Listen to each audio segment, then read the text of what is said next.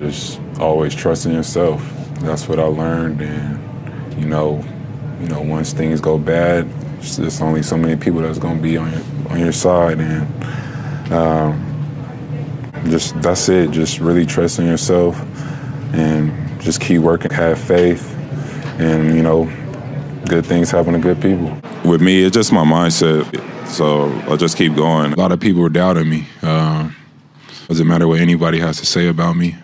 I know who I am as a person. I know how I feel, and always just trust yourself.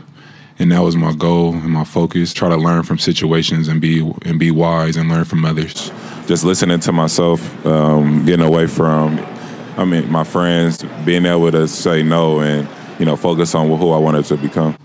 You know, I just kept striving and you know pushing. You just keep working hard. Just become who you want to become, and you know work at it and you know, don't tell nobody you can't do it.